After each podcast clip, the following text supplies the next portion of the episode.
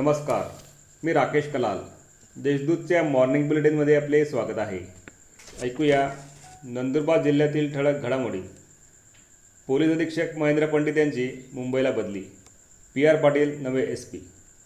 नंदुरबार येथील पोलीस अधीक्षक महेंद्र पंडित यांची मुंबई शहर उपायुक्तपदी बदली झाली असून त्यांच्या जागी कोल्हापूर येथील नागरी हक्क संरक्षणचे पोलीस अधीक्षक पी आर पाटील यांची नियुक्ती करण्यात आली आहे.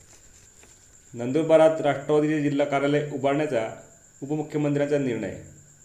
नंदुरबार येथे राष्ट्रवादी वेलफेअर ट्रस्टच्या प्लॉटवर राष्ट्रवादीचे जिल्हा कार्यालय उभारण्याचा निर्णय उपमुख्यमंत्री नामदार अजित पवार यांनी घेतला असून लवकरच या जिल्हा कार्यालयाच्या कामाचा शुभारंभ करण्यात येणार असल्याची माहिती जिल्हाध्यक्ष डॉक्टर अभिजित मोरे यांनी दिली. जिल्ह्यातील अनुज्ञप्त्या आज बंद.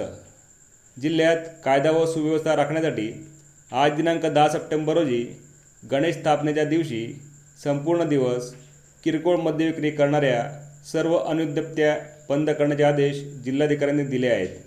आदेशाचे उल्लंघन केल्यास अनुद्यप्ती कायमची रद्द करण्यात येईल असा इशाराही देण्यात आला आहे.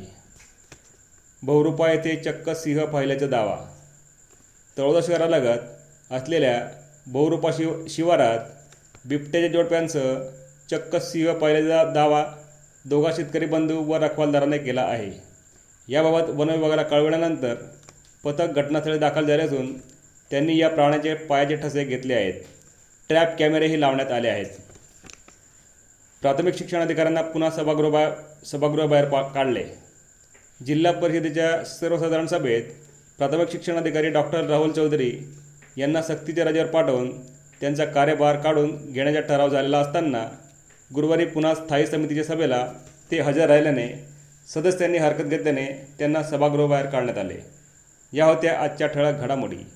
अधिक माहिती आणि देशविदेशातील ताज्या घडामोडींसाठी देशदूत डॉट कॉम या संकेतस्थळाला भेट द्या.